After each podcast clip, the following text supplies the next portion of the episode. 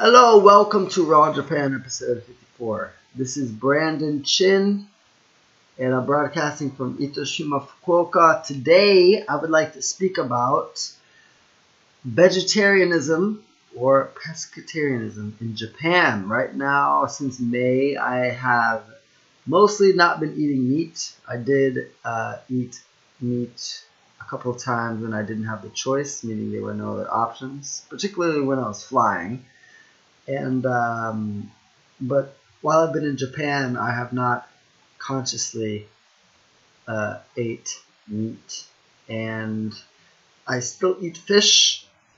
So you'd call me a pescatarian, and most of my days are filled with tofu and vegetables, and it's nice. I feel good, and the I feel good that I'm supporting the environment as well, because factory farming for uh, meat is pretty intense on the environment.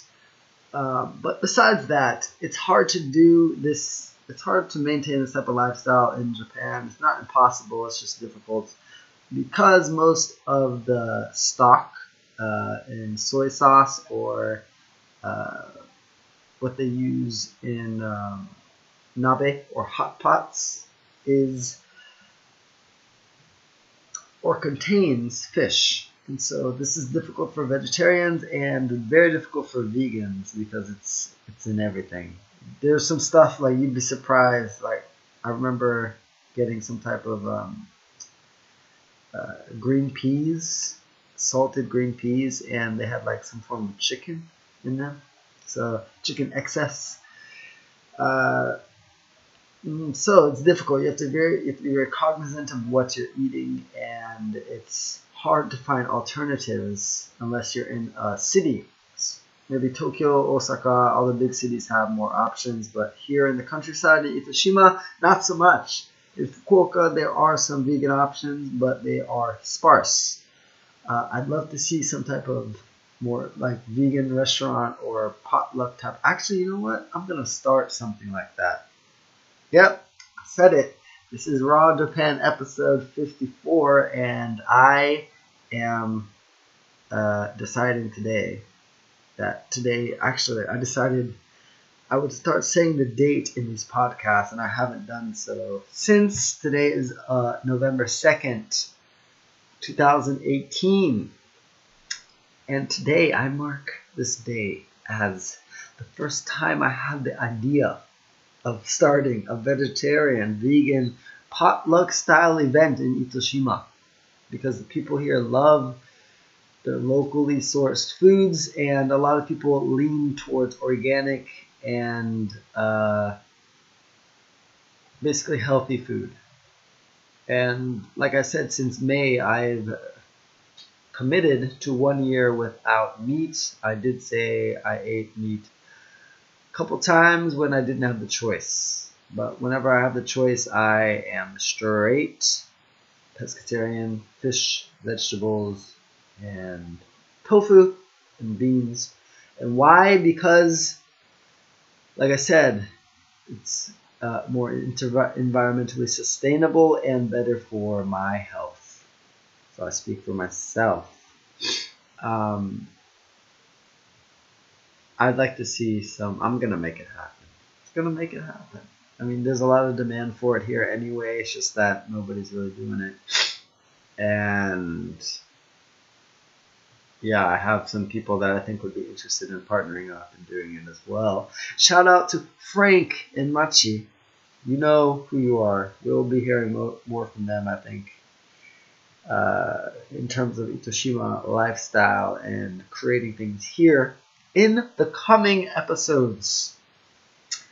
But for now, I think that's what I wanted to say. What I wanted to say basically uh, is that being vegetarian, vegan, or pescatarian, pescatarian is not being, it's not hard, but being vegetarian or vegan is difficult, but it's not possible.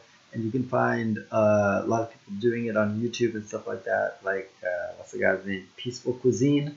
He gives a lot of options. My friend Deanna introduced me to him. He provides a lot of uh, resources on how to be vegan in Japan, and his videos are soothing and peaceful. And I hope you take this episode as a means to, you know, if you are vegetarian or vegan, that you can still visit Japan or live here without, uh, well, no, you'll face some obstacles, but it's not impossible. And on that note, if you are traveling to Japan, I would love to show you uh, around Itoshima. And if you are vegetarian or vegan, uh, there are some places that do offer vegetarian options because I've been there and they didn't, but they hooked me up with some off menu items. And I've gone there regularly and brought people as well from Europe and they, uh, because I was there, hooked them up as well. So I would love to do that for you. And by the time you get here, probably I'll have this vegetarian vegan event all set up and ready to go. And so, if you are planning on traveling to Japan, I'd love to offer you a chance to uh, opportunity to take my guide experience and go back home a better version of yourself. If you'd like to know more about that, you just go to brandonchin.net backslash change. Watch the video up there in its entirety, and you can book a call with me to talk more about what you want to do in Japan, who you want to become, and how you can make that happen.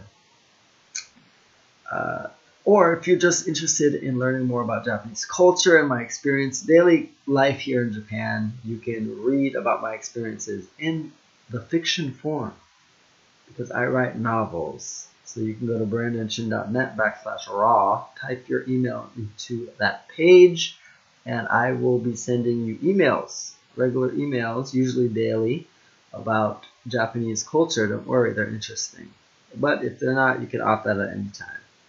And I will give you opportunities to buy my books. So go to either one of those links if you're interested.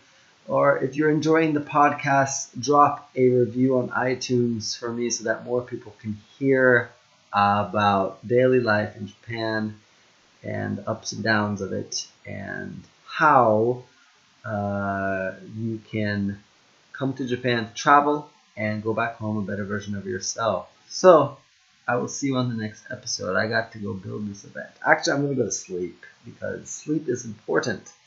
And if you did not know, I've been recording these episodes pretty late. My sleep schedule is getting shorter. So now I'm going to start honoring myself and my body. Um, don't know what accent that was, but uh, good night. Oh yes, you Oyasumi nasai. And enjoy your day and your sleep. Sleep is good for the brain.